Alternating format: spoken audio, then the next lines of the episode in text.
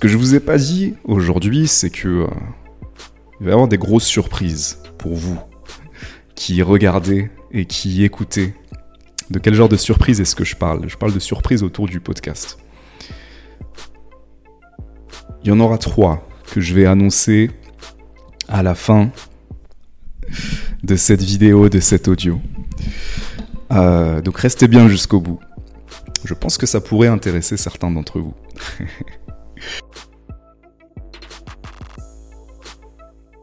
On y est. Premier podcast en solo avec les caméras, ou plutôt avec toi qui écoute de l'autre côté, avec vous. J'ai euh, décidé d'intituler ce podcast en solo Le courage d'être soi. Et je vais en profiter pour euh, parler de ce qui me traverse en ce moment et aussi répondre à des questions euh, récurrentes que j'ai de votre part. D'ailleurs, c'est un truc que je vais commencer à faire régulièrement, euh, partager des réflexions, pas nécessairement dans le cadre d'une conversation, mais plutôt euh, partager ce qui m'habite. Alors, le courage d'être soi. Pour moi, c'est vraiment le thème de ce podcast. C'est-à-dire que c'est le chemin sur lequel je suis. J'ai commencé ce, ce truc il y a un petit peu plus d'un an en me disant que j'avais simplement envie de le faire. J'avais envie de partager, j'avais envie de créer du lien, j'avais envie de connecter. Donc je me suis lancé. Donc ça c'est euh, un premier début de réponse à ceux qui me demandent euh, pourquoi est-ce que j'ai commencé à faire ça? Ça part vraiment d'un truc qui vient de mes entrailles. Je ne peux pas l'expliquer différemment. J'avais envie de le faire.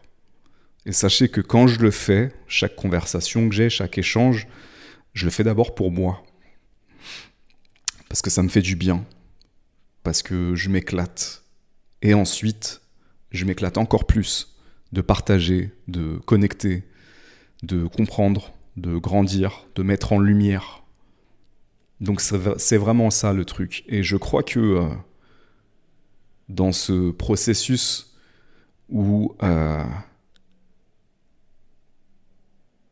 je raconte l'histoire des gens que j'invite, eh bien, je me raconte aussi. Et je dis souvent aux invités que euh, ce qui m'intéresse, euh, c'est de raconter euh, cette histoire, de raconter leur histoire, qu'on se raconte ensemble. Et me raconter aussi, c'est aussi raconter ce cheminement de devenir qui je suis vraiment, d'avoir le courage d'être moi-même. Et ça, c'est quelque chose qui, qui, me traverse beaucoup. c'est pas du tout facile le podcast pour moi c'est un kiff, mais c'est pas facile dans le sens où c'est confrontant. Voilà, il y, a des, y a des choses que je vais partager, il y a des moments que je vais partager, où parfois je me dis, ah ouais, quand même, tu vas mettre ça en public, tu vas te livrer sur ça. Euh, mais ce que je remarque, c'est que plus je vais titiller ce truc-là à l'intérieur de moi, cette insécurité, cette euh, peur parfois, plus il se passe des trucs cool. Je parle de rencontres, je parle d'échanges, je parle de nouvelles perspectives. Et euh, c'est vraiment magique, en fait. Et le premier truc que je voulais partager, c'est... Euh, je crois que quand on vit à la frontière de ce qui nous fait peur, et quand on va titiller ces peurs, et quand on apprend ensuite à les traverser, ben c'est là que la vie devient vraiment intéressante. Et en l'occurrence, le thème là, c'est euh, la peur d'être qui on est vraiment, la peur d'être qui je suis vraiment. Qu'est-ce qui se passe si j'exprime réellement qui je suis? Qu'est-ce qui se passe si tu exprimes réellement qui tu es? Qu'est-ce qui changerait dans ta vie en fait? Qu'est-ce que tu ferais comme travail? Comment tu gagnerais ta vie d'ailleurs, sans parler de travail même? Comment est-ce que tu passerais ton temps? Avec qui est-ce que tu serais euh, en couple, par exemple? Ou est-ce que tu vivrais si tu te permettais de bah ça, c'est des questions qui m'obsèdent en fait. Et euh, au fur et à mesure que je trouve les réponses, je les partage avec vous. Au travers de ces conversations. Ce que je vous ai pas dit aujourd'hui, c'est que euh, il va y avoir des grosses surprises pour vous qui regardez et qui écoutez De quel genre de surprise est-ce que je parle? Je parle de surprise autour du podcast. Il y en aura trois que je vais annoncer à la fin de cette vidéo, de cet audio. Euh, donc restez bien jusqu'au bout. Je pense que ça pourrait intéresser certains d'entre vous. oui, le courage d'être soi. Hmm. Pendant très longtemps, euh, c'est tout le paradoxe en fait. Pendant très longtemps, je crois que j'avais peur de réellement exprimer ce qui me rend unique, original. Et quand je dis ça, euh, je n'y voyais pas une prétention. C'est quelque chose qui m'a coûté en fait, c'est quelque chose qui m'a pesé d'être toujours un petit peu euh, décalé, toujours un petit peu euh, incompris. et pourtant, tout le paradoxe aujourd'hui, c'est que plus je mets ça en avant, moins j'arrête de le cacher, et plus ma vie devient intéressante, et plus je me sens bien, et plus je me rends compte euh, ce dont je suis capable et là où je suis utile. Donc aujourd'hui, pour moi, ça passe euh, par le podcast, ça passe par ce que j'écris, ça passe par euh, une autre manière de travailler aussi. Mais il y a un truc qui est en train de se passer. Et donc la raison pour laquelle je partage ça aujourd'hui, c'est parce que humblement, j'aimerais pouvoir semer cette graine chez toi qui écoutes, que tu te poses cette question de quelle direction et quelle couleur prendrait ta vie si tu te permettais d'exprimer ce qui te rend toi unique. C'est pas du tout facile, je suis pas en train de dire que c'est facile, parce que la vérité c'est que quand on va sur ce chemin, on peut autant trouver sa tribu, parce que ça c'est une question, c'est un échange récurrent que j'ai aussi avec vous, notamment quand on rentre dans des conversations assez euh, profondes par des messages, c'est euh, est-ce que tu trouves pas ça difficile d'être seul? Et forcément, euh, la solitude fait partie de ce chemin. Le chemin de je m'approprie qui je suis, je l'exprime dans le monde. En tout cas, ça peut créer de la séparation. Ça peut créer de la résistance de la part de certaines personnes, amis, collègues de travail, famille même. Et pourtant, il y a quelque chose de profondément libérateur. J'ai même envie de dire que c'est là que la vie commence vraiment. C'est là qu'on que le chemin, que l'aventure commence vraiment. C'est là que ça commence à être savoureux. Mais effectivement, euh, il peut y avoir de la résistance. Ça fait partie du truc. Et alors Je crois que j'ai pris une décision euh, très importante il y a plusieurs années. Je ne saurais pas dire le moment exact, mais je sais que je devais être adolescent. Et il y a un moment où en fait j'ai décidé que j'allais vivre ma vie selon mes propres termes et que j'allais la construire telle que moi je l'envisageais, sans forcément suivre un modèle préétabli proposé par quelqu'un d'autre. Alors ça c'était euh, une décision qui n'a pas été concrète, en tout cas pas suivi d'acte à l'époque. Mais je pense que c'est un truc qui m'a suivi depuis. Et cette question, toujours, qui est-ce que je suis? Qu'est-ce que je veux être? Et c'est quoi la vie que je veux vraiment en fait? Des questions euh, essentielles qu'on se pose pas assez, je trouve.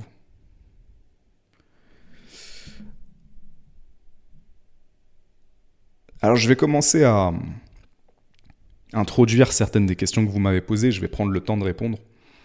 Euh, mais un des trucs que j'ai envie de poser tout de suite là, c'est que c'est pas du tout facile pour moi de parler tout seul devant la caméra. Euh, c'est pas du tout facile parce que en fait très souvent, si je dois être complètement transparent, euh, quand je vois des gens prendre la parole sur les réseaux, euh, il y en a une grande majorité d'entre eux qui me hérissent le poil. Et donc là, j'arrive sur le syndrome de l'imposteur, peut-être, qui est euh, l'une des questions que vous m'avez posées. Mais ça me hérisse le poil parce que euh, parfois j'ai l'impression de percevoir un truc, des gens qui ne sont pas forcément alignés, des gens qui nous expliquent comment bien vivre, euh, comment bien faire, comment réussir, c'est quoi la réussite. Et tous ces trucs-là, en fait, euh, moi, ça m'irrite profondément parce que euh, j'ai juste l'impression de voir des prêcheurs. Et en fait, j'ai très peur d'être ou de devenir ce genre de personne. Et c'est pour ça que j'ai une résistance naturelle, et j'ai eu une résistance naturelle euh, quand j'ai commencé ce podcast à me dire je vais me mettre tout seul devant la caméra et moi je vais parler, moi je vais conseiller, moi je vais prêcher, moi je vais coacher. Il y a ce truc en mode euh, bah, je vais amener les choses par la conversation. Parce que euh, pour moi c'est plus intéressant de poser une question plutôt que de dire voilà la réponse. Et en même temps, finalement j'y suis. je voulais vous dire merci parce que vous m'avez aidé à prendre euh, confiance justement au point de me dire ok je vais faire ça, je vais me mettre tout seul devant la caméra. Les échanges ont aidé, vos questions ont aidé, vos encouragements, vos compliments, le fait de d'entendre que ces conversations vous font du bien, elles me font du bien aussi. Euh, mais vraiment tout ça, c'est des choses que j'aurais pas pu, euh, j'aurais vraiment pas pu imaginer quand je quand j'ai commencé. Et euh, j'aurais pas pu imaginer tout ce que je vais vous annoncer à la fin de, de cet épisode aussi, qui va être réel, qui va se passer cette année. Mais pour en revenir au, sujet, je vais revenir beaucoup à cette idée de paradoxale, hein, mais de magie presque. C'est quand j'ose exprimer qui je suis, et quand j'ose euh, construire mon chemin, et eh ben en fait la vie euh, me répond. Et là je ne parle pas que de moi, là je parle de vous aussi, surtout. Et j'ai commencé à, à, construire ce chemin et, et, juste je m'éclate. je m'éclate. Et, je me demande donc jusqu'où ça pourrait me mener, jusqu'où ça pourrait te mener si tu te permettais justement de faire ce premier pas.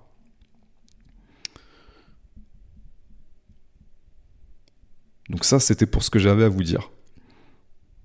Maintenant, je vais commencer à répondre à vos questions qui sont très intéressantes parce que, euh, bah en fait, elles tournent vraiment autour du thème. Je vous ai pas annoncé le thème, mais toutes les questions que vous m'avez posées pour moi répondent euh, et traitent de ce thème. D'oser être soi, d'avoir le courage d'être soi. Première question, parler de la question de discipline et de régularité dans ce qu'on entreprend de la part d'Inti Sounds. la discipline et la régularité. Euh, alors je vais commencer par dire que euh, naturellement, je suis pas quelqu'un de très discipliné, euh, que j'ai un tempérament très créatif qui fait que euh, je connais très bien l'indiscipline. Et en même temps, j'ai appris euh, avec le temps à développer une discipline. Qu'est-ce qui m'a aidé? Mais Je crois que ce qui est important, c'est que la discipline ne doit pas être une souffrance. Je pense que la discipline doit être un plaisir. Comment est-ce que la, discipline peut être un plaisir? Comment est-ce qu'on peut transformer euh, quelque chose de désagréable euh, en un plaisir? Bah Pour moi, la première piste, c'est déjà de définir ce qu'on veut et pourquoi on le fait. Moi, par exemple, euh, je me réveille généralement à 5 heures du matin. Je dis bien généralement parce que c'est pas toujours le cas. Ça peut m'arriver le, week-end de, prendre un peu plus de temps, et puis selon les circonstances. Mais généralement, je suis un mec qui se réveille à 5 heures du mat, qui va faire son sport le matin, qui va ensuite lire, etc. etc. Pourquoi est-ce que je le fais? Si c'était juste parce que j'étais quelqu'un de discipliné euh, et que euh, j'étais quelqu'un qui aime la souffrance, je ne le ferais pas. La vérité, c'est que j'y trouve quelque chose qui me fait énormément de bien. C'est-à-dire que même sans penser au lendemain, à partir du moment où j'ai fait mon sport, où j'ai lu quelques pages d'un bouquin, où j'ai pris ma douche, mon petit-déj, qu'il est 6h30 du matin, eh bien je me sens bien en fait. Et j'ai une énergie de fou. Et donc ça, ça rend les choses plus faciles pour moi, pour dire, eh bien demain je le fais encore. Parce que euh, je trouve un plaisir dans cette routine. Et parce que je sais vers quoi ça me mène. Donc les deux trucs, en fait, que je dirais, c'est ça. Euh, je crois que quand on lâche, c'est parce qu'on n'a pas une raison suffisamment forte de continuer. Et ou on ne trouve pas suffisamment de plaisir dans le fait de mettre une brique quotidiennement. Si je dois construire un mur, eh ben, ce sera brique par brique. Et je dois prendre plaisir chaque jour à poser cette brique. Ça, c'est les choses qui m'aident. Donc personnellement, je ne peux pas vraiment être discipliné pour un truc euh, qui m'intéresse pas ou qui me fait pas plaisir. Par contre, euh, s'il y a une vision qui m'attire vraiment parce qu'elle est très lumineuse et parce qu'en plus de ça, dans le fait d'accomplir cette vision, d'aller vers cet objectif, de suivre cette direction, je peux trouver des gratifications, je peux me sentir fier de moi, je peux avoir ces petites victoires. Là, je vais beaucoup plus facilement pouvoir être discipliné et régulier. C'est-à-dire accompagner cette discipline euh, d'un plaisir, d'une victoire, mais aussi petite soit-elle. C'est-à-dire qu'il y a des moments où, euh, bah, si je me réveille un peu plus tard que prévu, je ne vais pas pouvoir euh, faire 30-40 minutes de sport, ok, c'est ok. Pour moi, la discipline aujourd'hui, c'est de dire, ok, bah, vas-y, fais quelques pompes. Ok, t'as pas le temps de lire 10 pages de bouquin, ok, lis une page. Donc avoir une version euh, plus light de ma routine, ça m'aide. Ouais. Et en même temps, me laisser des espaces où euh, parfois je suis pas discipliné. Ça aussi, ça me permet justement de recharger. Hum, dans tout ce que je dis, en fait, ce qui se passe, c'est que moi, j'ai trouvé ma recette. Et je dis pas que c'est la recette finale, la recette ultime, mais je pense que c'est important aussi que chacun puisse trouver sa recette. Voilà ce que j'ai à dire sur euh, la discipline.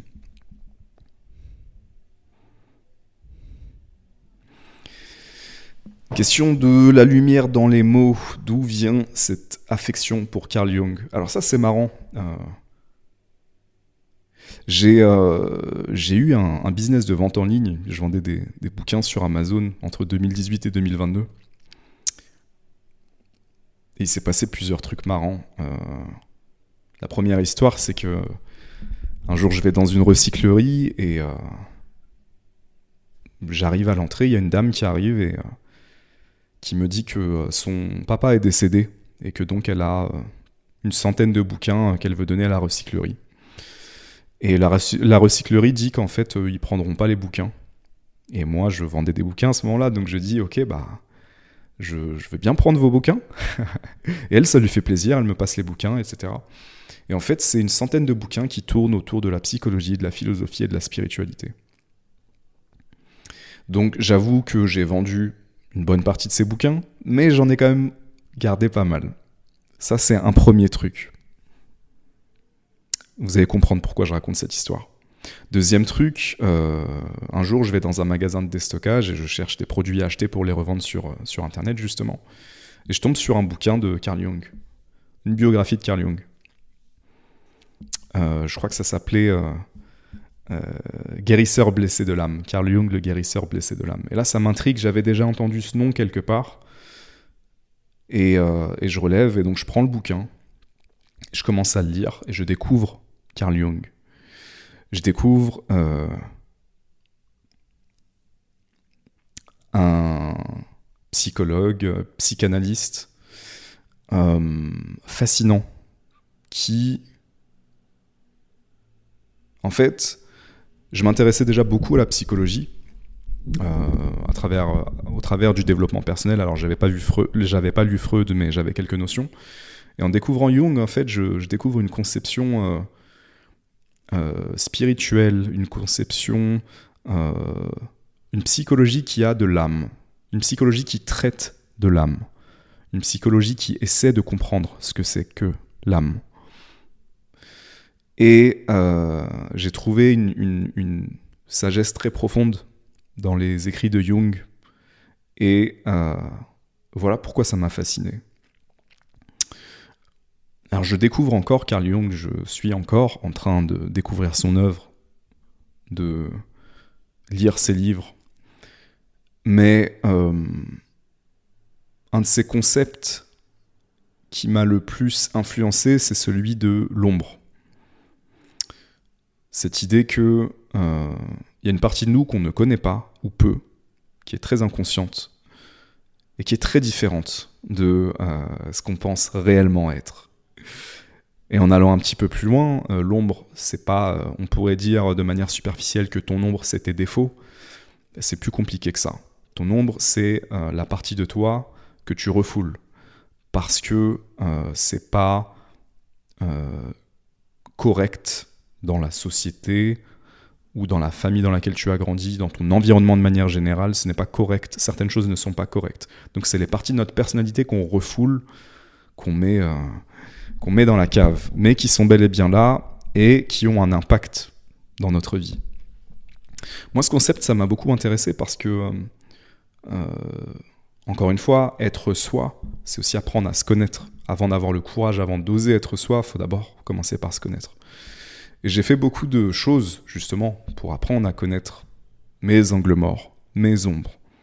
Et comprendre aussi que dans cette ombre, euh, en refoulant certaines parties de notre personnalité, eh bien, on refoule aussi certaines de nos plus grandes qualités. Et donc, dans l'ombre, en fait, il y a aussi des trésors. Et euh, pour moi, ça a été un, un travail très important que de creuser et que de chercher dans l'ombre, justement, et que d'apprendre à connaître sa propre ombre, ça nous permet de connaître l'ombre euh, beaucoup plus facilement des autres, de la société, de groupes, etc. Donc, euh, je vais en rester là pour Carl Jung, mais honnêtement, lisez Jung, écoutez Jung.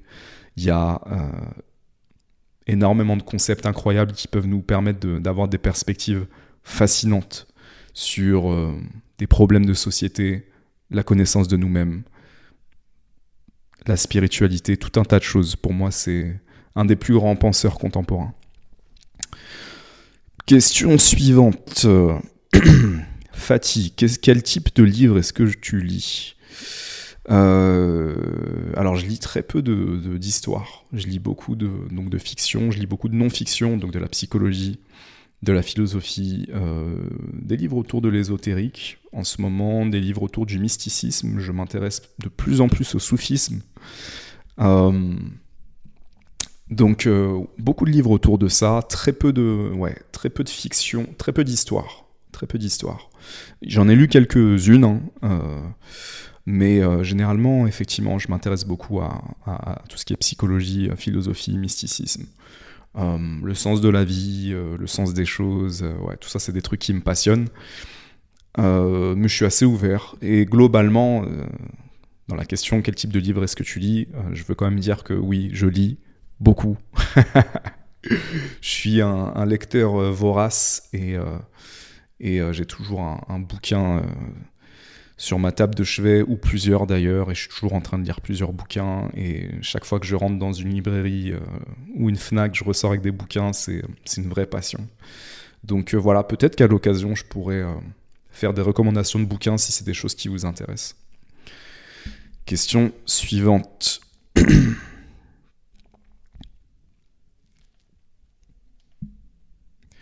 si tu devais avoir un conseil pour avoir une vie en paix et alignée avec nous, Lequel serait-ce, Angela? Euh, Alors déjà, je dois dire que je sens dans cette question euh, une blessure assez profonde. Euh, et, et, ce que j'ai envie de dire, c'est...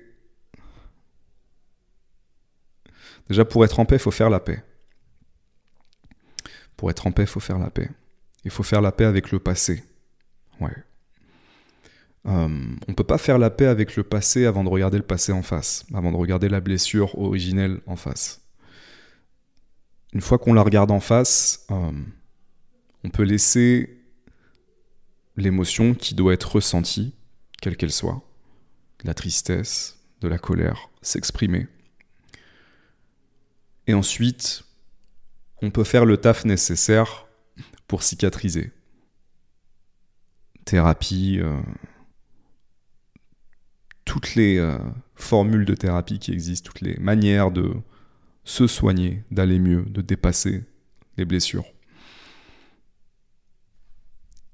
Immanquablement, il y a le moment où on doit faire la paix avec le passé. Faire la paix, ça veut dire euh, bah, qu'une fois que le taf est fait, en fait, accepter que ça fait partie de notre histoire. Accepter que ça fait partie de notre histoire, c'est euh, bah, pouvoir commencer à vivre tout simplement. Et puis euh, avoir euh, justement cette, ce nuage qui, qui nous suit un peu partout. je pense que pour la deuxième partie de la question, être vivre une vie alignée, s'il y avait un conseil, pour moi, ce serait faire confiance à sa voix intérieure plutôt qu'aux multiples voix extérieures, peu importe d'où elles viennent et peu importe euh, leur niveau de euh, bienveillance. Je crois que il y a cette voix à l'intérieur qui qui n'est pas la voix nécessairement euh, la plus facile à entendre, mais je crois qu'elle chuchote. Je crois que cette voix qui chuchote très souvent, elle est très bon conseil. Donc mon conseil, ce serait d'apprendre à faire du silence à l'intérieur pour mieux entendre les chuchotements.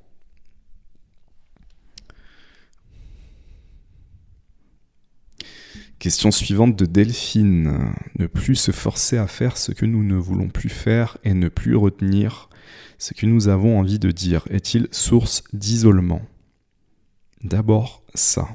Donc je recommence, ne plus se forcer à faire ce que nous ne voulons plus faire et ne plus retenir ce que nous avons envie de dire est-il source d'isolement?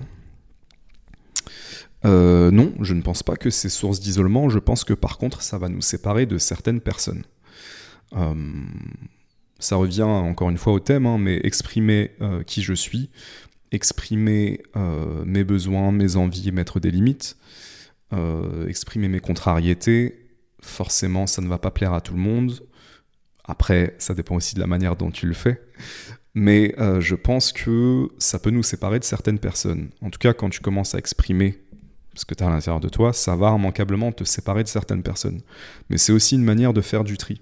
Et puis c'est aussi une manière de, rencontrer les personnes avec qui il y a un, truc qui résonne, en fait, de t'entourer des bonnes personnes qui vont euh, te nourrir et te correspondre aujourd'hui en fonction de la personne que tu es aujourd'hui. Euh, donc non, moi je pense pas que c'est source d'isolement.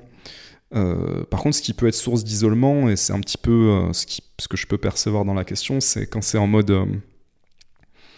comment dire ça?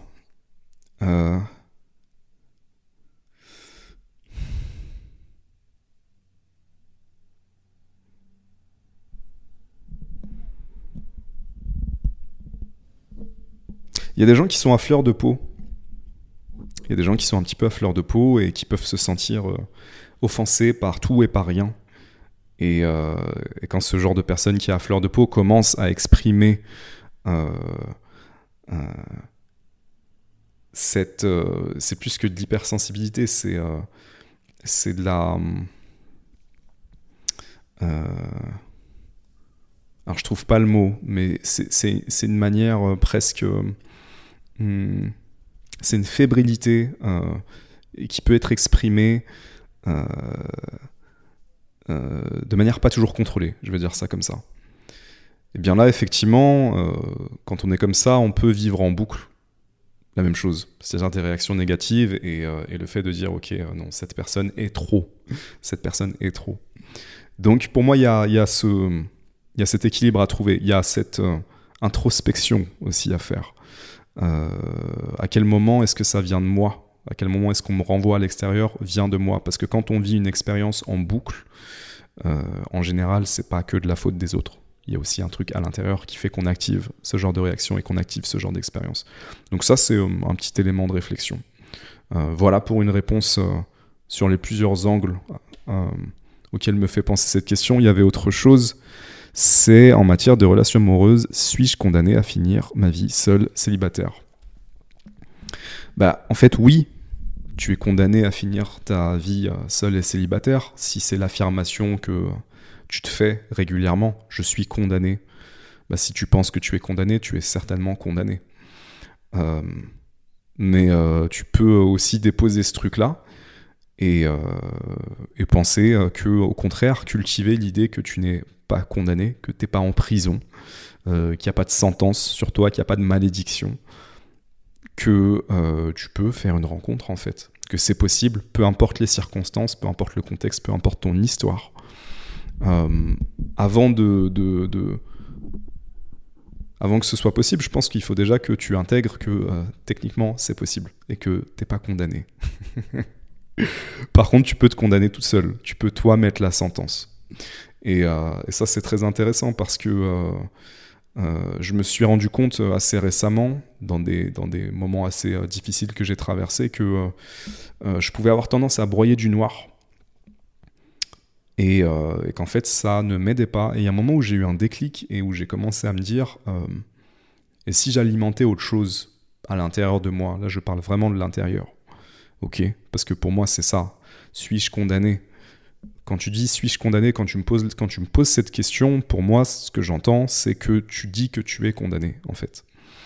Euh, ce qui est fou avec euh, euh, le fait de broyer du noir, c'est que on peut y trouver du plaisir. Tu vois, c'est comme un, chocolat chaud qui, te, qui te console. C'est ton plaisir de, te raconter cette histoire. Ben, je me rends compte que moi, je fais beaucoup ça et qu'en fait, euh, euh, broyer du noir, c'est presque devenu une addiction à un certain moment. Une addiction euh, très délétère. Alors, pourquoi pas choisir un autre chemin? C'est pas si difficile que ça en plus. C'est pas du tout difficile de partir de l'intérieur et de dire bah, je vais imaginer autre chose. C'est pas difficile, mais ça peut coûter.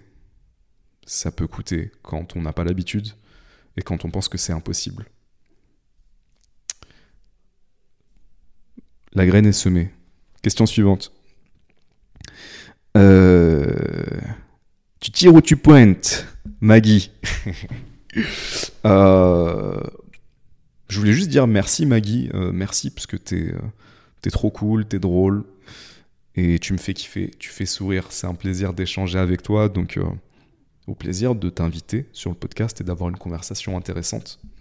Euh, mais pour répondre à la question, j'ai jamais joué à la pétanque. Euh, par contre, je suis grave chaud. Peut-être on, joue ensemble, l'un de ces quatre.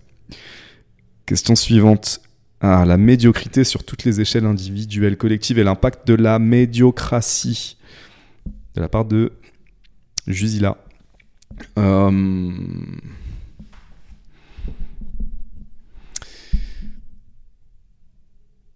Ouais, moi ça me parle beaucoup.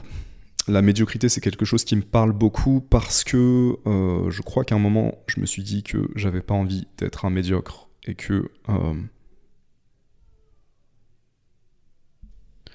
ce truc euh, ambiant qui consiste à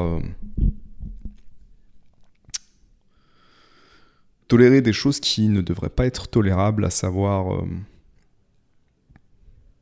le fait de faire beaucoup moins bien que ce qu'on est capable de faire. Je parle autant individuellement que collectivement. Je pense que ça ne dessert pas euh, nos vies, euh, notre communauté. Je parle de communauté humaine. Voilà, euh, notre collectivité et ça ne nous dessert, ça, nous dessert individuellement, pardon.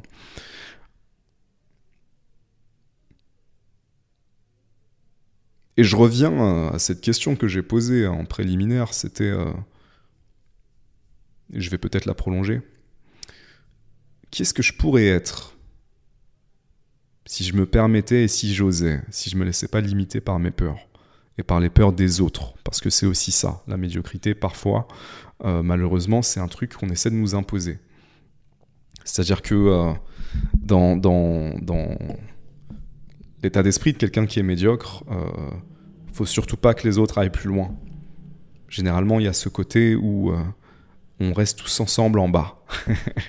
ça peut venir du haut, ça peut venir d'une autorité, mais ça peut aussi venir euh, de personnes qui euh, justement, ont peur de faire face à leur propre médiocrité et donc vont attaquer ceux qui essaient de sortir de ça, de changer, de faire quelque chose de différent. Donc c'est ça qui est assez pernicieux dans cette médiocrité. Mais la question que j'ai envie de reposer, et c'est une question individuelle, et c'est une question qui, me travaille beaucoup, c'est, qu'est-ce que qui est-ce que je pourrais être? Qu'est-ce que je pourrais accomplir? Si vraiment j'y allais Si vraiment, vraiment je prenais la, la direction des choses qui me passionnent en suivant ce désir. Parce que pour moi, le truc qui est clé dedans, c'est le désir. Qu'est-ce que je pourrais faire? Qui est-ce que je pourrais être? Quelle vie est-ce que je pourrais vivre? Ces questions me hantent depuis plusieurs années.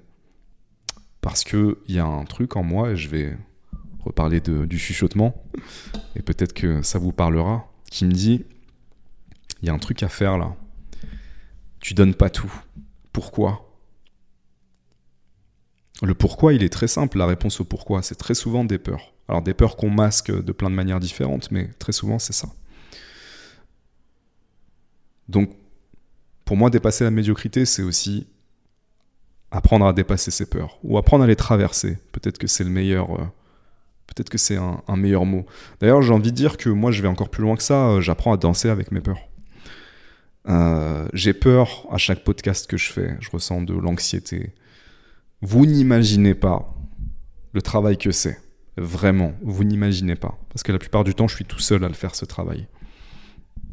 Me trimballer dans du matériel d'un endroit à l'autre avec euh, deux gros sacs énormes qui pèsent très lourd, monter, démonter, inviter les gens, organiser la logistique, faire le montage du podcast, des extraits, c'est un travail énorme. Euh, et très souvent, effectivement, je, j'ai du stress. Ben, je crois que j'ai appris à danser avec ce stress. C'est-à-dire que c'est ma compagne de voyage. Elle est toujours là avec moi. J'ai accepté qu'elle serait toujours là. Euh, stress, c'est une autre manière de dire peur. Peur de plein de choses. Ok. Bah, j'accepte. C'est ma compagne de voyage. Ok, elle sera toujours là. Eh bien, on va danser ensemble. Je l'amène partout mais c'est pas elle qui va, qui va m'empêcher de faire ce que j'ai envie de faire. Parce que j'y vais. Et euh, voilà ce que j'ai à dire sur la médiocrité. Je vais en rester là. Mais euh, ouais, je trouve que c'est dommage de pas aller au bout de son potentiel, de pas déployer son potentiel dans, le monde. On a tous, euh, à mon avis, un truc particulier à apporter. Et on devrait s'entourer de personnes qui nous aident justement à déployer ce potentiel. Question suivante. Euh, as-tu trouvé une femme qui peut potentiellement faire de toi un père de famille? MG Touko, a.k.a. Gislin. C'est une question intéressante. Déjà intéressante dans la, forme, dans la formulation. Euh, une femme qui peut potentiellement faire de toi un père de famille. Alors déjà, je vais répondre en disant que moi, j'ai envie euh, un jour d'avoir une famille. Ouais, est-ce que j'ai trouvé une femme qui peut faire de moi un père de famille? Je pense que c'est pas à une femme de faire de moi un père de famille. Euh, il y a deux manières dont je pourrais interpréter la question. Je vais prendre cette première manière déjà. Je pense que c'est pas une femme de faire de moi ce genre d'homme. C'est à moi euh, d'être l'homme qui a les épaules pour être un père de famille, déjà, et qui se comporte comme un homme qui pourrait assumer cette responsabilité. Pendant longtemps, disons que j'étais dans une phase de mon développement où euh, je ne pensais pas à ça. Maintenant, j'arrive à un âge où je pense à ça et où je commence à avoir euh, cette envie naissante. Donc, euh, en fait, moi, je prends le truc à l'inverse. Pour moi, c'est à moi de devenir cet homme.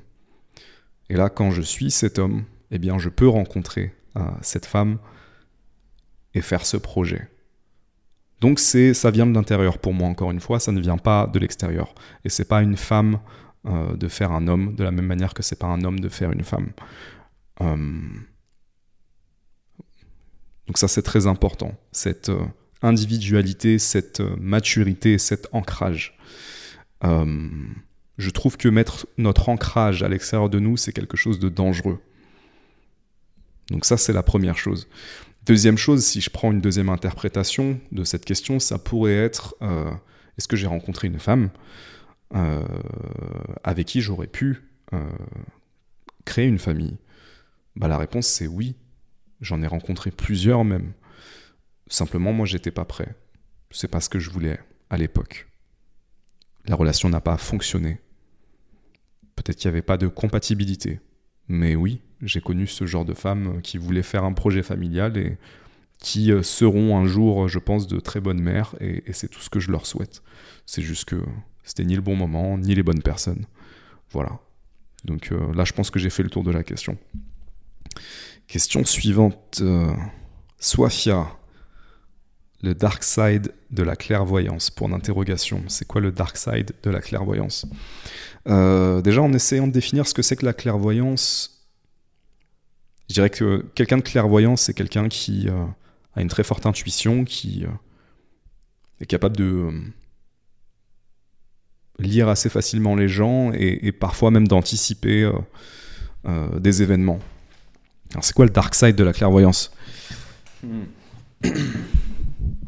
Je pense que le dark side de la clairvoyance, euh, c'est tout ce qui tourne autour du pouvoir, prendre pouvoir, essayer de prendre du pouvoir sur les autres.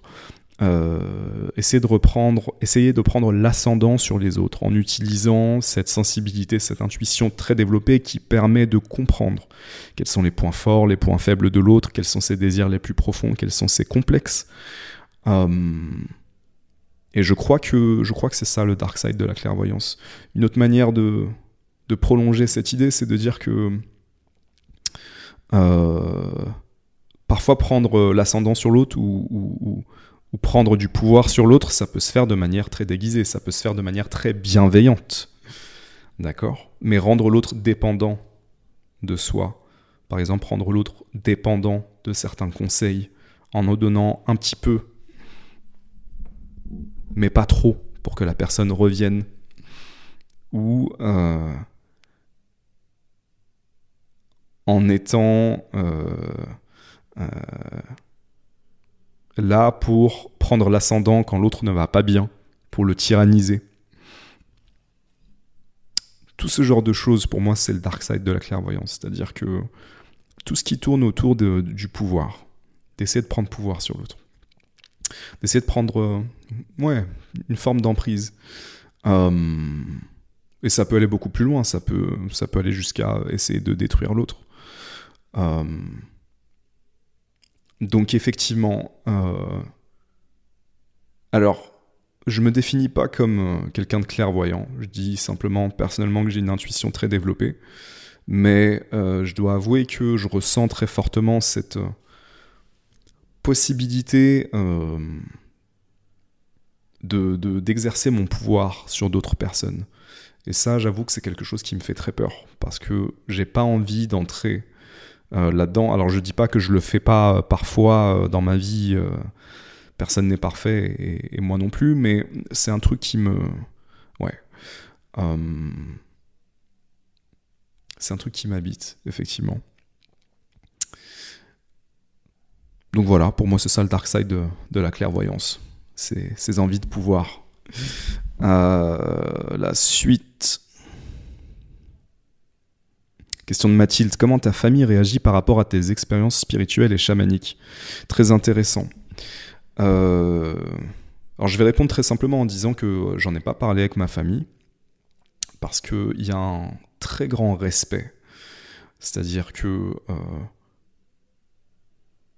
j'ai une famille qui est euh, religieuse, donc je n'entre pas dans cette discussion avec ma famille. par contre, j'adore parler de spiritualité avec ma famille, y compris euh, religion, parce que la religion fait partie de la spiritualité, faut le rappeler. Euh, donc ça c'est un premier élément de réponse, donc je n'en parle pas. Nous n'avons pas eu cette conversation et c'est pas nécessaire. Pour moi, il n'y a pas d'intérêt. C'est des expériences qui sont assez euh, personnelles et je vais pas aller en discuter. vais pas aller en discuter avec des gens qui ont une conception différente. Et, voilà, mon chemin euh, est ce qu'il est. Il n'est pas meilleur que celui d'un autre. C'est juste le chemin de quelqu'un qui cherche. Point. Je suis pas arrivé, j'ai rien trouvé. Je suis juste en train de trouver moi et de l'exprimer.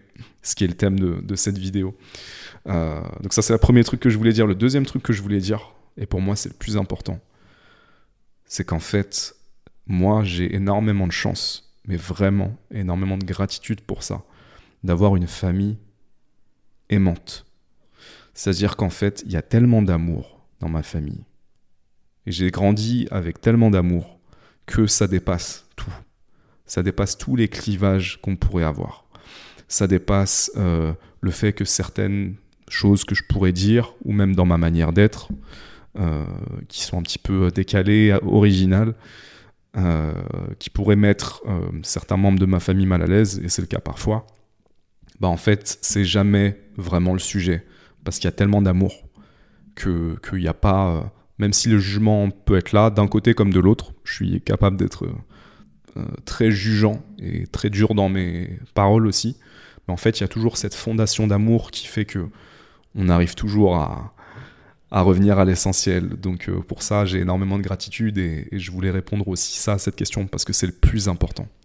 En fait, c'est l'amour qui prime chez nous et pour ça, j'ai j'ai beaucoup de chance. Pour ça, j'ai beaucoup de chance.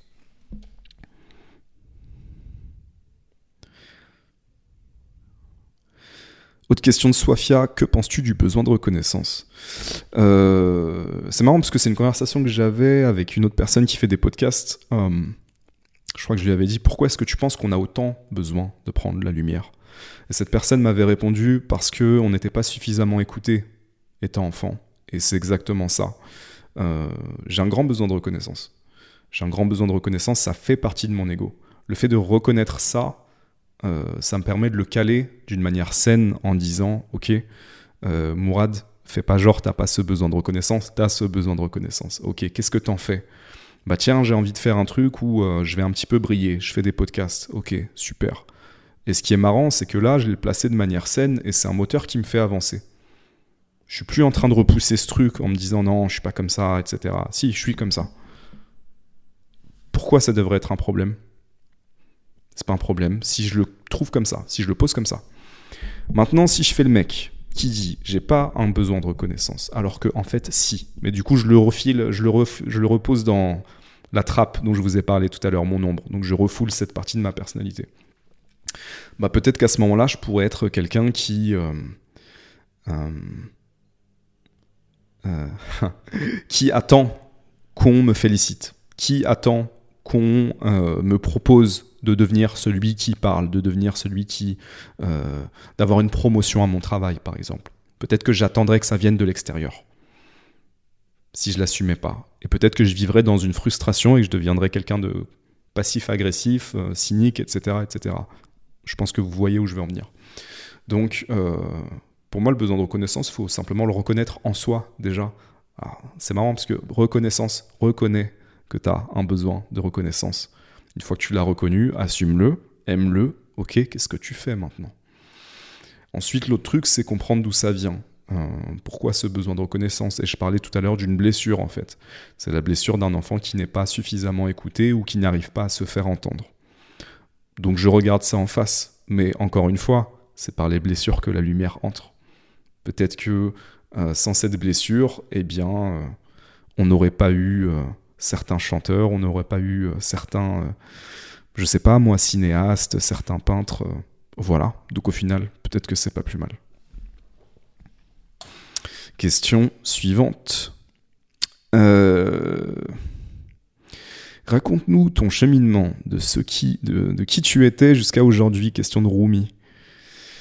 Je peux pas répondre à cette question parce que ce serait trop long. Je vais répondre très rapidement. Ensuite, je vais dire autre chose. Euh, très rapidement, euh, je suis quelqu'un qui s'est toujours posé des questions sur le sens de la vie et sur qui je suis vraiment. Et ça, c'est le fil rouge de mon chemin.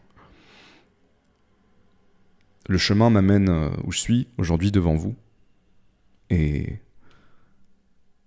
vers les choses que je vais commencer à faire cette année qui sont importantes tout cas qui me plaisent. Et voilà, c'est tout ce que j'ai à répondre pour aujourd'hui, parce que raconter mon histoire, c'est trop long. Par contre, l'idée que j'ai, c'est qu'un de ces quatre, euh, j'aimerais bien inviter euh, une ou deux personnes, peut-être des auditeurs, pour raconter mon histoire, pour vous laisser m'interviewer. Donc ça, ça peut être carrément cool. Mais ouais, ça prendrait du temps. Ça prendrait du temps. Donc on passe à la suite. Je vous fais des teasings, mais j'aime bien faire des teasings. Euh, c'est quand la dernière fois que tu as pleuré Et le livre qui t'a le plus marqué en 2023 Alors peut-être que ça va te surprendre, mais je pleure très régulièrement. Mais euh, ce ne sont pas des larmes de tristesse quand euh, je parle de ma routine du matin où je vais faire mon sport, etc., ça m'arrive régulièrement d'avoir de, des larmes. Parce que le matin en particulier, il y, a moins de, y a moins de filtres, il y a moins de résistance, je pense. Donc je vais plus facilement être connecté à, ma sensibilité là où il y a d'autres moments où je suis capable de, euh, mettre mon armure, là, y a en général, j'ai pas mis mon armure, je sais de quoi tu parles. Je sais que tu sais de quoi je parle quand je parle d'armure. Euh, mais ouais, ça m'arrive très régulièrement en, réalité. Et encore une fois, c'est pas euh, des larmes de tristesse la plupart du temps. C'est ça qui est intéressant. Ça peut être de l'inspiration, de la détermination, ça peut être d'être touché, effectivement. Mais, mais voilà, donc la dernière fois, ça devait être, je pense, il y a trois jours. Dans un moment de gratitude profonde. Ouais. Euh, donc il y a ça. Le livre qui m'a le plus marqué, euh, ça va pas vous surprendre, c'est un livre de Carl Jung, c'est le livre rouge que j'ai commencé à lire au mois de décembre. J'ai trouvé des réflexions dedans en fait qui sont des réflexions existentielles qui me traversent et j'ai j'ai ressenti beaucoup de gratitude que, euh, que quelqu'un ose poser ce genre de questionnement à l'écrit et, raconter ce genre d'expérience. Donc faut s'accrocher pour lire Jung, honnêtement. C'est pas facile du tout. Mais si vous avez le courage et la curiosité, allez-y, ça, ça vaut le coup. Donc le livre rouge, euh, c'est le dernier livre qui m'a qui m'a le plus plu. Quelle étude as-tu fait? Question de Paul. Euh, Paul, moi j'ai eu un chemin euh, scolaire et universitaire un peu chaotique. J'ai fait deux ans de droit. J'ai arrêté après, alors bac S d'abord, ensuite deux ans de droit, j'ai arrêté en deuxième année. Euh, parce que j'arrivais pas à me projeter en fait euh, dans, dans, dans le droit. Euh, ça me disait vraiment rien. première année, je m'en sortais très bien. Deuxième année, j'arrête assez rapidement. Et là, je commence à me poser des questions sur mon avenir. Je savais pas du tout ce que je voulais faire à l'époque. Mais je savais que j'avais envie de partir à l'étranger. Donc je suis allé faire une licence de langue LEA. Et j'ai passé la troisième année en Australie. Euh, troisième année en Australie, donc euh, une année d'échange et une année surtout pour me rencontrer et me trouver qui m'a fait beaucoup de bien. Ça a été une bouffée d'air frais. Si, euh, je sais pas quel âge t'as, Paul, mais si t'as l'occasion de vivre ou d'étudier à l'étranger, fonce. Même de travailler à l'étranger, c'est vraiment un accélérateur en, termes de, développement personnel, je trouve, à n'importe quel âge, hein, mais encore plus quand on a la vingtaine et qu'on est en train de se chercher. Je suis revenu en France, j'ai fait euh, un master pour être prof de français à l'étranger parce que je voulais euh, repartir voyager. Euh, j'ai arrêté très rapidement parce que je m'ennuyais, j'ai créé une entreprise. À l'époque, je vendais des jouets de collection sur Internet et, je me suis éclaté. Été l'embryon le, de mon vrai business en ligne que j'ai démarré plus tard. et j'ai fini par faire un master en marketing digital. Et Ensuite, je suis devenu copywriter, donc c'est ça le boulot que je fais encore. Euh, c'est-à-dire copywriter, c'est quelqu'un qui écrit des pubs euh, pour les pages de vente, pour euh, des scripts vidéo, pour toutes les personnes qui, qui, vendent des choses sur Internet. Donc, dans ce travail, ce qui est marrant, c'est que ce travail, je l'ai trouvé dans une soirée. je raconterai l'occasion, un de ces quatre, mais c'est pas du tout un, truc traditionnel. Donc, donc voilà pour mon, mon chemin sur, sur les études. Euh, question suivante. Euh, peut-on faire une erreur et par conséquent rater sa destinée? Question de Blue Tokyo. Je pense pas qu'on puisse faire une erreur et rater sa destinée. Euh, je pense pas qu'on puisse réussir ou rater sa destinée. Je pense que cette destinée, elle vient nous chercher. Et elle est très patiente et elle vient, en fait. Euh, elle s'impose à nous. Pour moi, la destinée s'impose à nous par définition, donc on ne peut pas la rater. Par contre, je pense que c'est possible d'avoir le de ne pas avoir le courage euh, de réaliser une belle destinée. Et, euh, Je vais m'arrêter là pour cette question. Euh, question de Sitka. Qu'est-ce qui pour toi est essentiel, voire fondamental dans la vie? Je pense que pour moi, ce qui est essentiel, c'est de créer ton propre chemin. Écrire ta propre histoire. Ce qui est essentiel, c'est ça, c'est la question suivante, c'est quelle histoire est-ce que tu as envie d'écrire? Quelle histoire est-ce que toi tu as envie d'écrire? Trouver une réponse à cette question qui n'est pas facile du tout, qui peut changer avec le temps, il peut y avoir plusieurs réponses, mais d'écrire cette histoire. Pour moi, c'est ça qui est fondamental. Et cette histoire, c'est ton histoire, c'est celle que toi tu as envie d'écrire. Pas celle qu'on t'impose, celle qu'on te propose, alors ce qui est intéressant, c'est quand le destin vient te chercher, et ça revient à, la question d'avant. Et je vais vous en parler euh, dans quelques minutes, vous allez comprendre pourquoi. Parce que parfois le destin vient te proposer quelque chose. Et tu vas regarder ça parfois et tu vas dire, ouais, en fait, ça c'est une histoire qui m'intéresse. Alors c'est une surprise, je m'y attendais pas, mais c'est une histoire qui m'intéresse. Est-ce que tu y vas? Est-ce que tu ou est-ce que tu n'y vas pas? Quelle histoire est-ce que tu as envie d'écrire? Question suivante. Euh, ah, c'est un commentaire. Charlotte, merci pour le podcast. Merci pour les podcasts inspirants. Merci à toi, Charlotte. Merci à tous pour vos messages, euh, commentaires, likes. Euh, merci à ceux qui suivent sur YouTube, Spotify. Franchement, ne vous retenez pas de liker, de dire ce que vous pensez, de commenter, d'envoyer des messages. C'est pour moi toujours un plaisir et ça me fait toujours chaud au cœur de voir que euh, bah, ça sert aux autres aussi. Donc, euh, merci à toi Charlotte et, merci à vous tous. Euh, Sofia, le, syndrome de l'imposteur. Qu'est-ce que j'ai à vous dire sur le syndrome de l'imposteur? Moi, je pense que c'est très sain, le syndrome de l'imposteur. J'aurais plus tendance à me méfier de quelqu'un qui ne ressent pas le syndrome de l'imposteur avant de faire quelque chose de nouveau.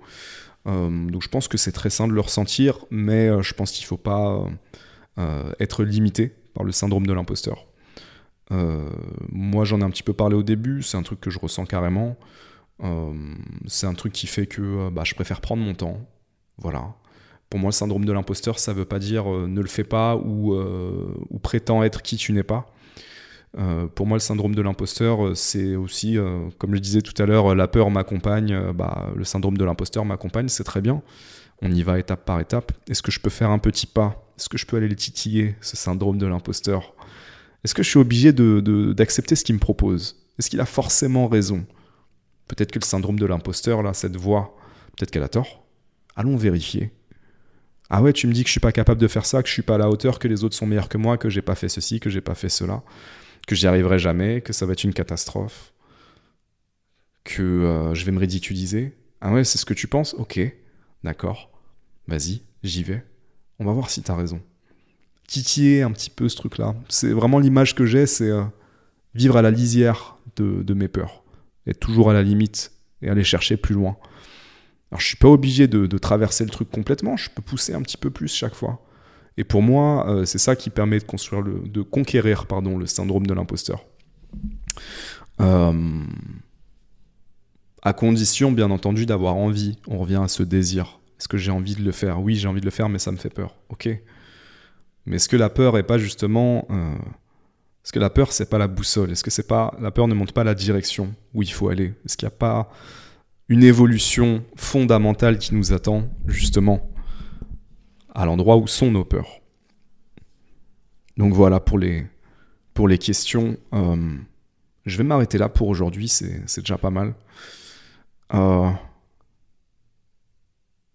j'ai quelques trucs à vous annoncer, alors on y va. J'ai trois choses à annoncer aujourd'hui.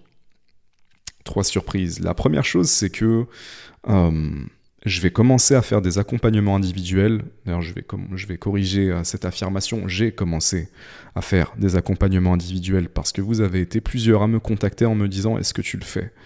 Et euh, j'ai dit non pendant longtemps et j'ai commencé à dire oui récemment.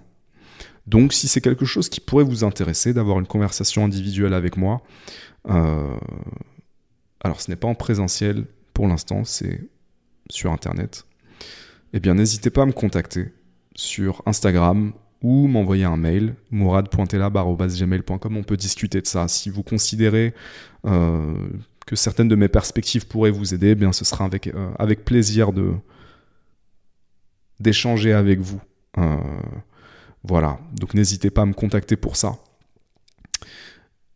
Deuxième chose, oser être soi, le courage d'être soi. Ça va être le thème du livre que je vais écrire d'ici la fin de l'année. Parce que oui, j'avais annoncé que j'écrirais un livre. Ceux qui ne sont pas, ceux qui ne me suivent pas sur Instagram et qui écoutent sur YouTube, Spotify, Deezer ou autre, euh, peut-être que vous avez raté ça.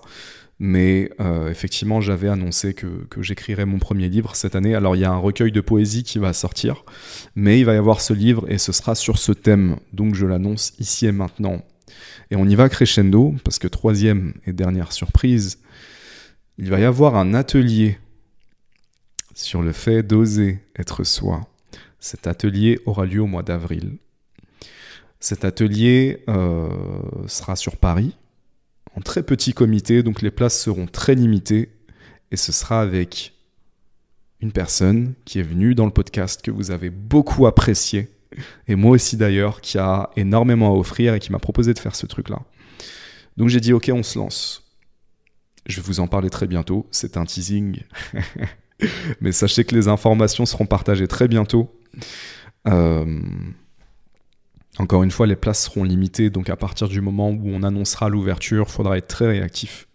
Si ça vous intéresse, n'hésitez pas à me contacter.